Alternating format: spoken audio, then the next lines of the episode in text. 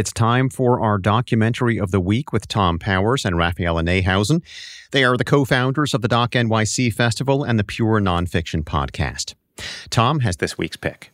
In the documentary Bad Axe, filmmaker David Siev returns to his hometown in Michigan during the pandemic to film his immigrant family as they struggle to run their restaurant.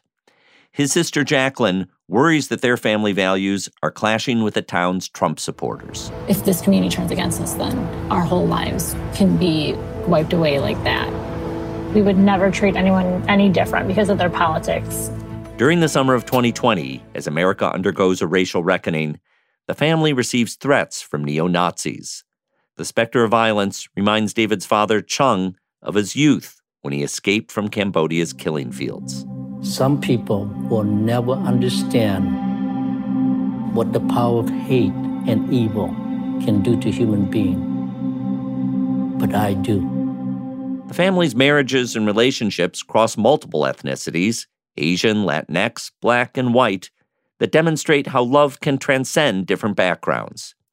Even when the town of Bad Axe grows tense for her family, Jacqueline isn't ready to walk away our Bad Axe and our experience in Bad Axe is different than probably most of the people that grew up here. Like Bad Axe is still our home, and we still love it. The film made the Oscars shortlist of 15 documentaries that will be narrowed down to five nominees later this month. Bad Axe is now available on video on demand. For more information, visit wnyc.org slash docs.